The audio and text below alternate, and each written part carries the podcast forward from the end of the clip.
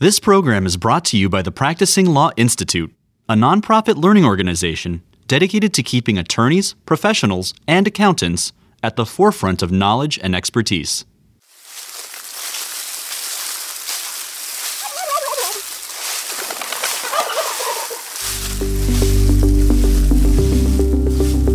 It's that magical time of year, Chris. Folks are making plans, setting aside time to sit down and read the SEC's annual enforcement report. That's right. No need to travel for that one. No, but if you're in the car, we're here for you. It, it is just in time for Turkey Day. The SEC's annual enforcement report is out. There are some very important things to talk about. So pour a cup of hot cider, grab a piece of apple pie, because we're going to break it down for you today on this special enforcement episode of Insecurities.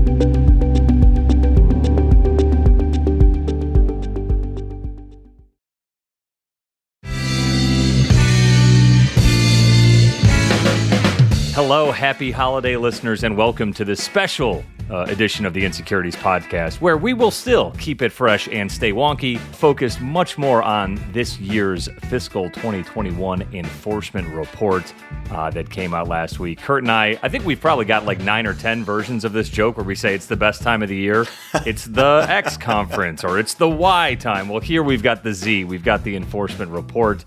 Uh, for our listeners out there, I'm Chris Ekimoff, and I'm here with my, my good friend and co-host Kurt Wolfe. Yep, good to be with you for this special episode. I uh, hope everybody will tune back in in a couple weeks for our next episode when we're going to sit down with Commissioner Allison Herren Lee to talk about private markets and ESG. But today, mm-hmm. yes, it is exciting. We're focusing on the SEC's annual enforcement report.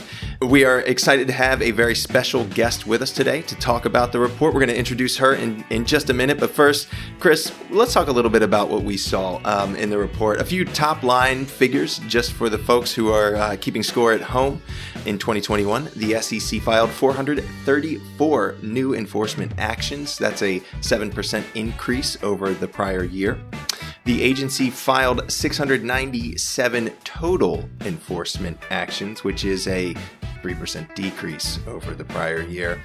The SEC also obtained judgments and orders for nearly $2.4 billion, that's with a B, in disgorgement, and more than $1.4 billion in penalties.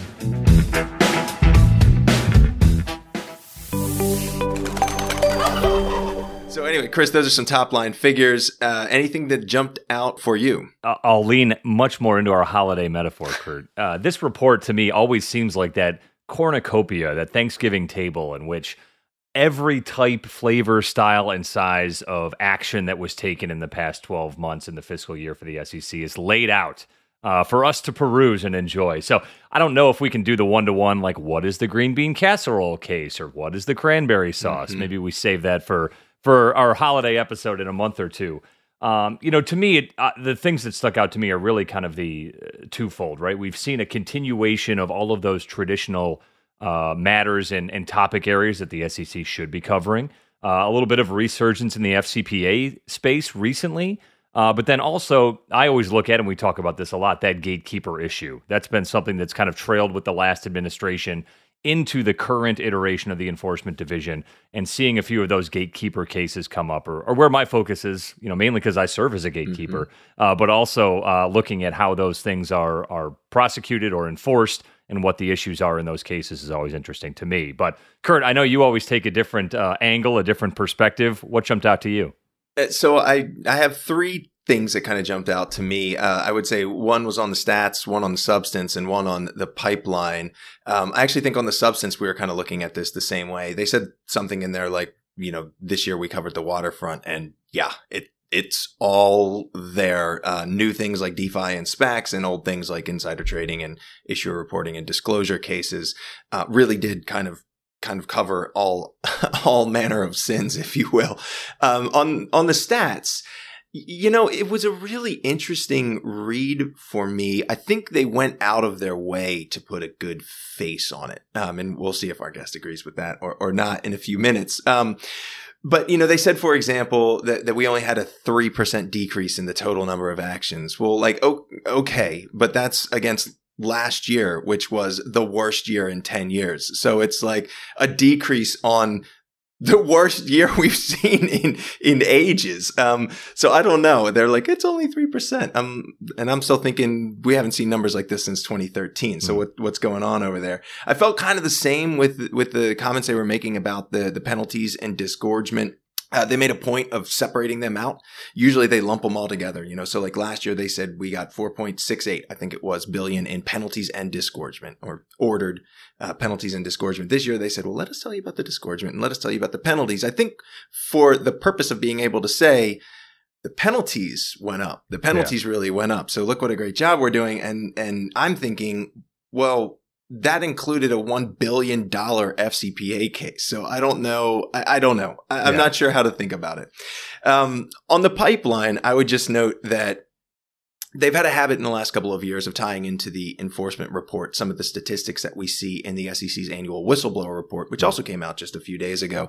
The numbers were crazy this year. Over 12,000 tips. I think it was up like 70% or something. I'm waiting to see how that is going to funnel into the enforcement program. Uh, it, it didn't in this year's results, but that would be happening really quickly.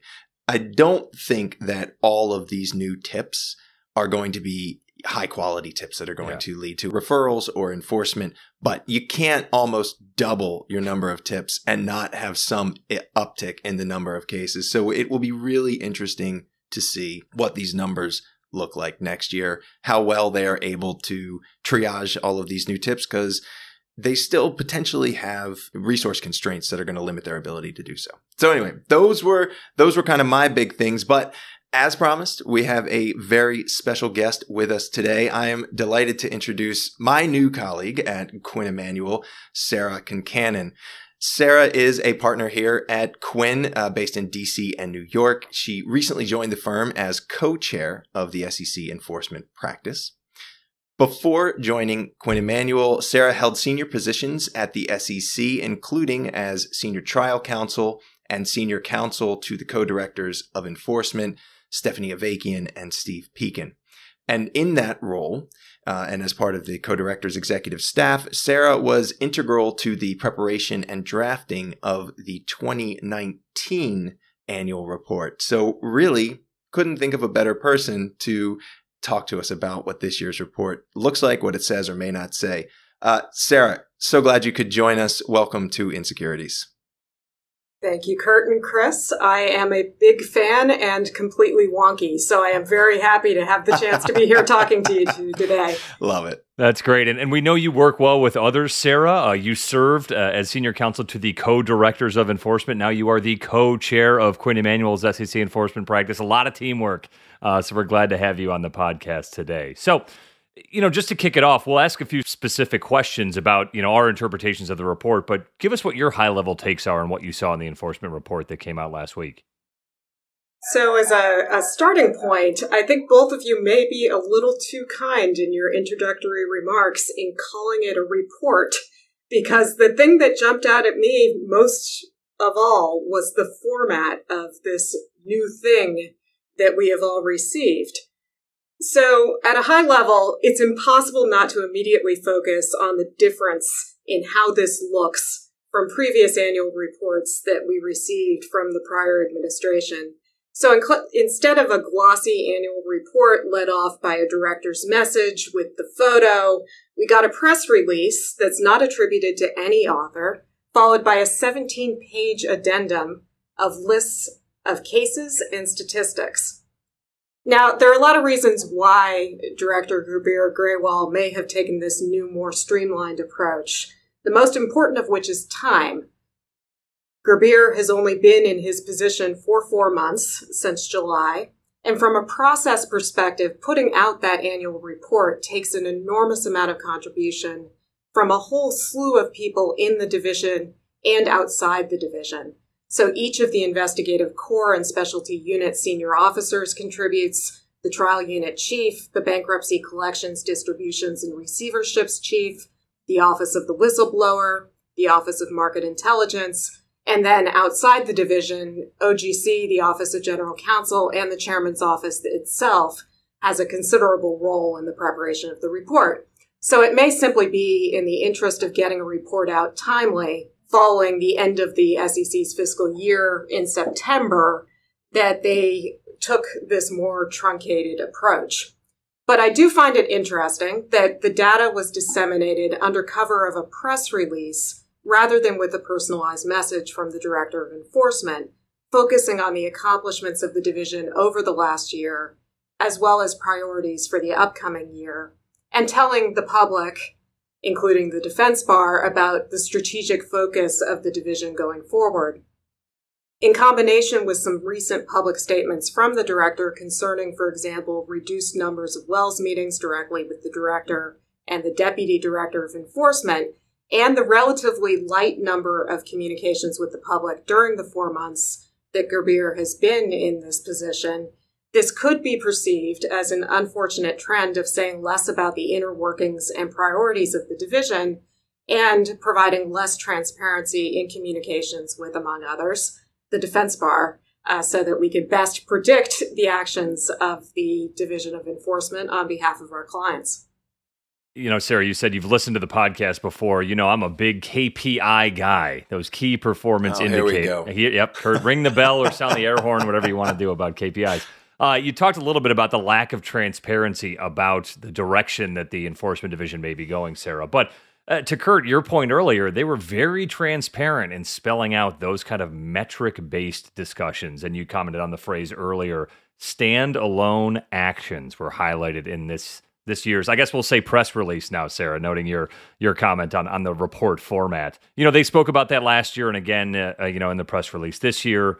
Those competing measures have created some confusion. Uh, those standalone actions went up to Kurt's point, but actually the the number of total actions went down. So, uh, you know, Sarah, are, is the SEC playing hide the ball here, or what's going on with this whole standalone actions metric, and and what should we as as enforcement professionals, you know, on the defense side, think about as the important number here in what they're reporting?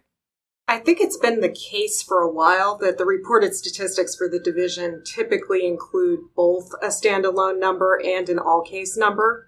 So, from that perspective, where we are this year is not that dissimilar from prior years. In 2020, for example, the division reported 715 total actions, 405 of which were standalone, in 2019, the division reported 862 total actions, 526 of which were standalone actions. In contrast, this year, as Kurt said at the onset, the division reported 432 standalone actions and a total of 697 total actions, which is the lowest number in some time.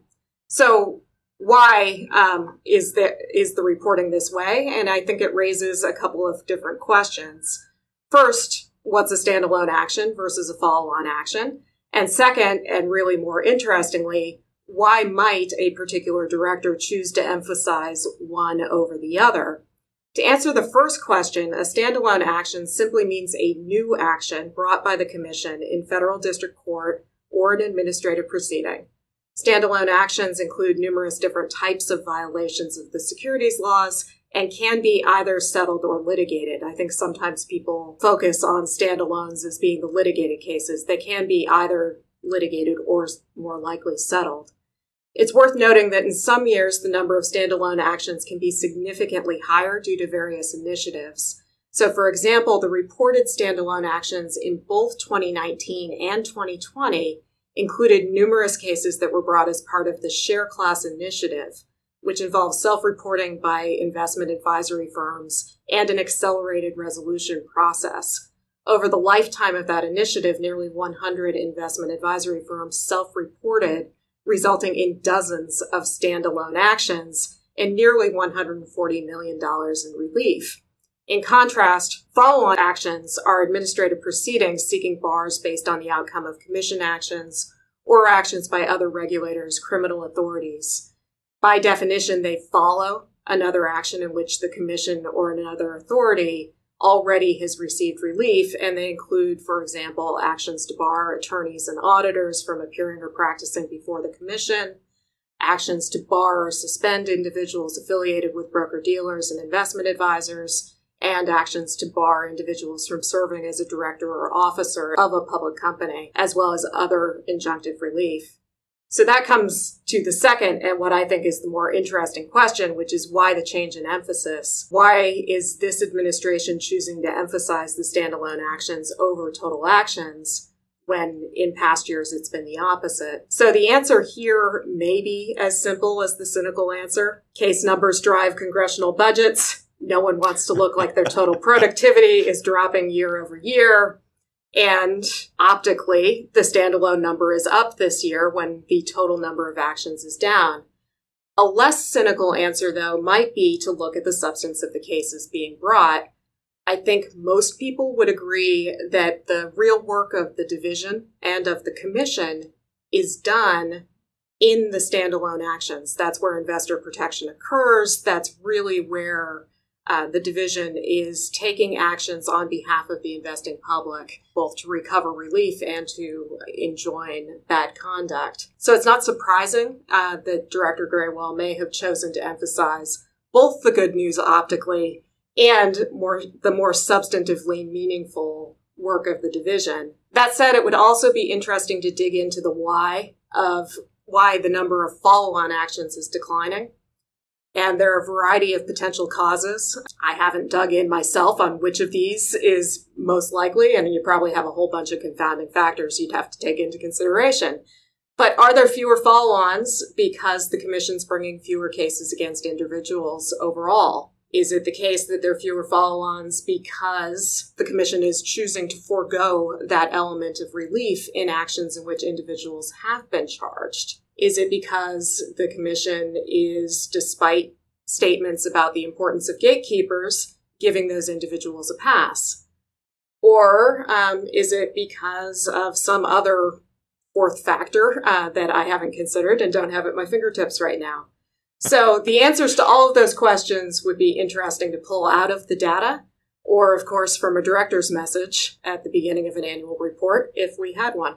Good points. I noticed Chris went a little white there when you said they they maybe could do better with the gatekeepers. I think yeah, I think you're I think you're okay, bud. Um, so look, I I happen to to like the standalone number. I, I, think it tells us a little bit more, gives us more meaningful information about what's going on. I mean, for example, this year they did something I haven't seen before. I don't recall anyway. They they told us how many of the cases were for delinquent filers, right? Like the 12J kind of cases, which sometimes is an awful lot and can have the uh, the effect of inflating the numbers. And this year they're like, here it is, it's 120. You know, when we start carving that stuff out, you you peel things away. I'm like, okay, like what are the number of real cases? And that's kind of how I think of of the standalones. So I like seeing it. And we now have enough years where that data has been reported out that we can kind of see what's happening year on year. But this, of course, begs the question should we even be focusing on the number of actions at all? Should we be drilling down on the stats or should we be talking about the types of cases the division is bringing. You know, Sarah, your your old bosses, uh, Steph and Steve, were uh, fond of saying we should focus on the quality, not the quantity. I think that line might have even crept into the 2019 report that you uh, you helped write. So, what should we be talking about? So, given that intro, it very likely will not surprise you that I think we should be talking about quality, not quantity. The problem with data, um, and I say this in in recognition that Chris has an accounting background, is that data can provide the illusion of objectivity, while in fact a lot of nuance can be buried in data. So, for example, I mentioned the share class initiative, where you see those 2019 numbers going way, way up, largely driven by a single class of cases. And what happens is, you know, while we're congratulating ourselves for the great performance in 2019, the pressure to keep those numbers up, even when they're not comparable initiatives in subsequent years, goes way, way up. No one wants to look like they're moving backwards or doing less than in prior years. And as I mentioned before, cases drive budgets. That said, shouldn't there be just as much incentive, if not more, for the division to investigate cases and decline to bring cases if there's not investor harm, if there isn't U.S. jurisdiction, if a company or individual has stopped the misconduct and completely remediated. So I feel, and I think that, that Steve would agree with me, that the pressure to increase year over year the number of standalone cases being brought creates potentially perverse incentives to keep pushing cases forward towards settlement or litigation, even when those cases may not be the best place to devote the division's limited resources.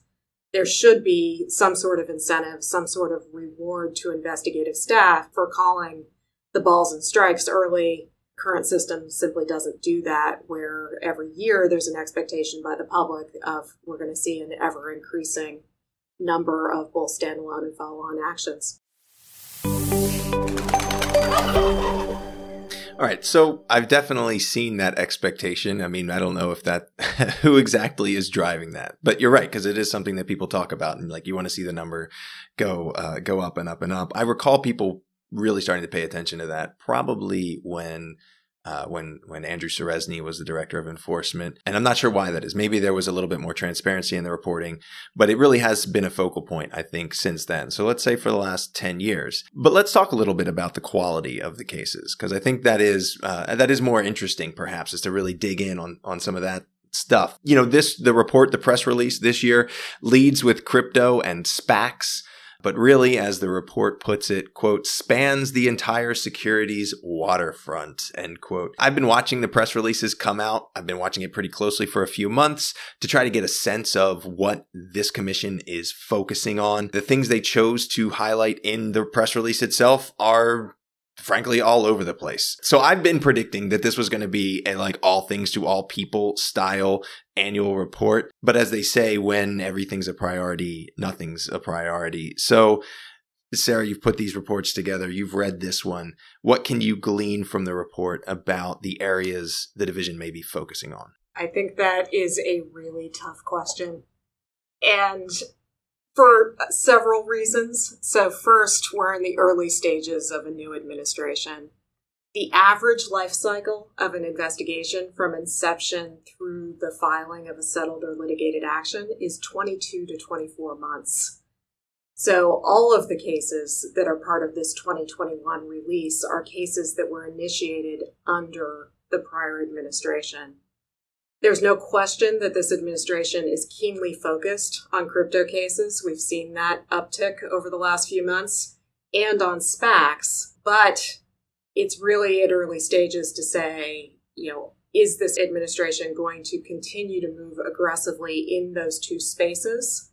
Or is it going to try to be all things to all people? And I, I think we'll touch on that a little bit more later. So, in the uh, crypto space in particular, this commission may be moving aggressively both to stake out its territory in the, the turf war with the CFTC, also to beat out congressional intervention, and to get out ahead of any outcome in litigated crypto cases that could change the lay of the landscape going forward. In the SPAC space, it's an area where the Commission, through CorpFin, has been extremely proactive. But much like in the nascent days of crypto, the enforcement SPAC cases really are picking off the low hanging fruit. The cases where the fraud, as alleged by the Commission, is so indisputable um, that there has to be an enforcement action. We're not seeing yet, to my knowledge, enforcement actions in the SPAC space that are kind of the more typical SPAC transaction that's not simply complete fraud on investors. But I agree with you uh, right now, Kurt, that where we seem to be is that we're seeing a lot of things announced by Chair Gensler, a lot of different things discussed as priorities by Gurbir Grewal, and it's difficult to sort the wheat from the chaff at this stage of this new administration. Now, if you look at the headlines in the news release, it's probably the case that, as you flagged in your introductory remarks, that a lot of the overall headline cases, once you get past SPACs and crypto, and a handful of new form CRS cases coming from Reg BI, which you know in past years simply wasn't something that the enforcement division had in its arsenal of tools other things that we're seeing as the headlines are the same in this report as in prior reports. So, holding of individuals accountable, ensuring gatekeepers live up to their obligations, policing financial fraud and issuer disclosure, charging improper conduct by investment professionals, protecting market integrity, insider trading, market manipulation, FCPA, and public finance abuse. None of those are new. So it's not until you dig beneath the headlines that you see meaningful differences. For example, issuer disclosure cases continue to decline while investment advisor and investment company cases go up. FCPA cases, here, Chris, I disagree with you. I think we have some real headline making FCPA cases. Exactly. But on overall numbers, mm-hmm. FCPA is way, way down. And I would anticipate that FCPA would continue to go down, although you may see an uptick in cross border enforcement in other areas. Um, you know, last year exemplified by the Luckin Coffee matter out of the, the PRC, but you may see this administration becoming more aggressive in other cross border spaces where in prior years um, the commission had not been as active. So over the uh, the next few months to a year, I think you'll start seeing more about the imprint of this administration's priorities coming to the surface. I, I do think that we're going to see an uptick in cases where individual liability, including against CEOs, CFOs, other C-suite executives, and gatekeepers, sorry, Chris, is going to go up, as well as market integrity cases stemming from the events of earlier this year and following the GameStop report, which is another all things to all people, as well as investment advisor and investment company cases going up. Yeah, I'm not too worried after Kurt a few minutes ago just said I'll be okay. So I think that that qualifies as legal advice. Uh, thank you, Kurt uh, and, and, a record of our this is not legal advice. I, I want to be very clear. also, I want to make a disclaimer that although Sarah and I work together, I did not ask her to plug Reg BI. Uh, Chris, it, it, just it is what it is. There's man. a lot. Of, there's going to be a lot of air horns on today's episode for all of our big hit comments. Um, great getting that in there, Sarah. So we've heard a lot of tough talk from the SEC in recent months. Uh, a lot of saber rattling, if you will. And it continued in the press release. Chair Gensler was quoted as saying, the SEC's enforcement division is the cop on the beat for America's securities laws. As these results show, we go after misconduct wherever we find it in the financial system, holding individuals and companies accountable without fear or favor. Side note, this without fear or favor comment is becoming a theme, maybe even a platitude in the Gensler Commission. Uh, Commissioner Crenshaw first used it in a speech way back in March where she was calling on the commission to rethink its corporate penalties framework. It's been repeated by uh, by Chair Gensler and by Director Grewal. So I, I don't know. Maybe that that's that's the theme. We'll see if it if it bears out. Director Grewal actually got on in on the action too. Uh, he said, "quote This year has seen a number of critically important and first of their kind enforcement actions, as well as record breaking achievements." For our whistleblower program, which we expect will lead to even more successful actions in the future. Undeterred by the challenges of the pandemic, the dedicated public servants in the enforcement division have continued to overcome obstacles to bring these cases that protect investors and promote market integrity. End quote. It's it's a, a lot of words, but a, a strong tone. Uh, so, Sarah, what should we what should we make of this? That is a loaded question, and and it almost invites an answer along the lines of sound and fury signifying mm. nothing. Mm. Um, but that's not necessarily fair. Um, there's no question that the Gensler Commission takes its enforcement responsibilities extraordinarily seriously, as it should. The enforcement enforcement division is the last line of defense between the investing public and those who would seek to take advantage. The question I have is twofold, which is one, is this commission a hammer looking for a nail?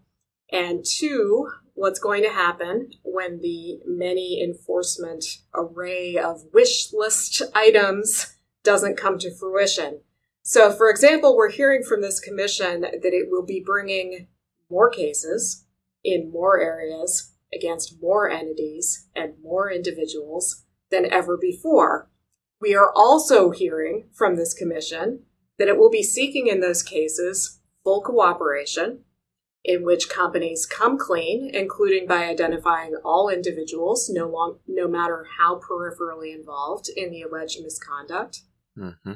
Meanwhile, We're also seeing that the Commission is seeking to settle those cases through district court consents and final judgments instead of settled administrative proceedings, with scienter based charges, with disgorgement in full, full penalties, and with individual responsibility, including by compliance officers and other gatekeepers, all while suggesting that the heads of the Division of Enforcement don't want to sit around the table and have a conversation with defense counsel and their clients face to face and one on one about the merits of the cases. So that's a really tough ask. And as a defense attorney, I have to ask what's in it for my clients. So the commission, no matter what its resources, is still a federal agency hamstrung by budgets and reportability to Congress and the investing public. And to repeat your refrain, if everything's a priority, then nothing is. And if every case deserves the full force of the saber of the Commission's hammer behind it, sooner or later the Commission's resources are going to run thin. Hmm.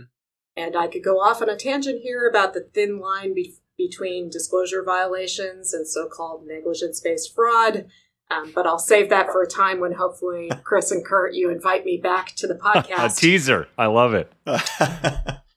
so, what I'd say is I would like to see the commission focus over the next year on the types of cases that hurt the investing public the most, the types of cases where fraudsters lie and manipulate and steal to the detriment of investors and that the division take a step back and let the policy divisions of the commission act in other places. But you know that that's just my two cents, not to be attributed to any current or prior director, and certainly not to my current employer and yours, Kurt. I think I've heard that disclaimer somewhere before. That's going to take a while to wear off doing that disclaimer, Sarah, in your, your new role. And you and thank you for kind of hitting us back with a great answer to that loaded question that Kurt uh, presented to you. You know, we're excited for you and, and kind of your new or your foray back into the defense uh, arena. Uh, anything else we'll be watching for, whether with Quinn or, or just kind of in the markets that we haven't touched on? So, as a as a trial lawyer, I'm most interested in seeing what happens in the context of the Commission's litigated actions over the next several months. We've seen an increase already since January in the number of litigated cases coming out of the Commission versus the number of settlements. So that proportion is shifting, and that's going to be really interesting. Because while settlements always give a glimpse into the depth and breadth of the total work of the Division of Enforcement, litigated cases is where the law really evolves. And with that uptick since January, we're seeing new types of cases entering a litigated realm. So I think as we see the types of cases that this commission is willing to fight in, in which it's willing to be put to its proof at the risk of losing in front of a judge or jury, we'll have a better sense of what the real priorities of the Gensler SEC are going to be it's also going to be interesting to see in the wake of the NDAA whether disgorgement figures continue to go down while penalties continue to go up, or whether that proportion is going to shift back more into the historic realm as the SEC seeks disgorgement of ill-gotten gains as its primary monetary relief again. Yeah, I, I agree with you. I, I like sort of calling out um, the need to watch what's happening in litigated matters because that that sort of is where you get the clearest direction in terms of um, what what I think is most significant to the SEC. That's where law is sometimes made. We're hearing out of the staff things like maybe past settled actions or, or SEC precedent don't matter anymore, or there's a limit to how much the staff wants to hear about some of that stuff. Um, we'll see if that plays out. We, we've also seen, uh, in, in my view, uh, some interesting theories in insider trading rolling out of the SEC and in recent months. Um, and it's not until those cases are actually litigated that you get to find out you know what the law is or what is precedent you can point to reliably going forward. So completely agree with you, Sarah. We need to keep our eyes on the on the litigated matters and, and the trials if if and when we ever see them.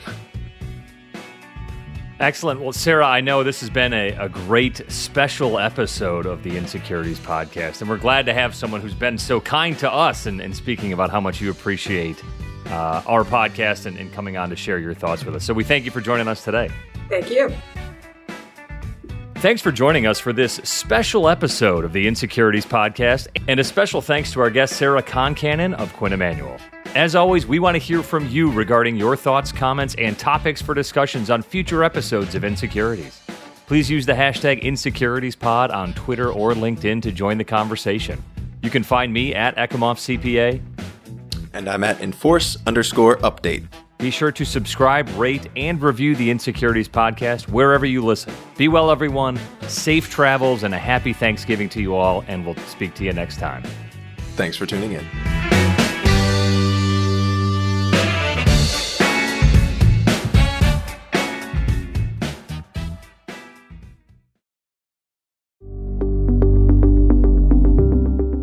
Thanks for listening to Insecurities, a podcast from PLI, the Practicing Law Institute. PLI is a nonprofit provider of authoritative professional services training and continuing education. In an increasingly complex business environment where intricate corporate structures reign, Insecurities can help you make sense of it all. A special thanks goes to the producer of Insecurities, Daniel Pinitz, as well as hosts Chris Ekimoff and Kurt Wolfe. For more information about PLI's SEC Institute, or to view hundreds of hours of fresh and relevant on demand programming covering changes within the security sector, visit pli.edu/slash membership and sign up for a privileged membership. These recorded materials are designed for educational purposes only. This podcast does not constitute legal, audit, tax, consulting, business, financial, investment, or other professional advice, and it does not create an attorney client relationship. Please consult a qualified professional advisor before taking any action based on the information herein. Furthermore, the views and opinions expressed in this podcast are solely those of the individual participants. These views are not the views of the hosts or their employers. Users of this podcast may save and use the podcast only for personal or other non commercial educational purposes. No other use, including without limitation, reproduction, retransmission, or editing of this podcast, may be made without the prior written permission from PLI.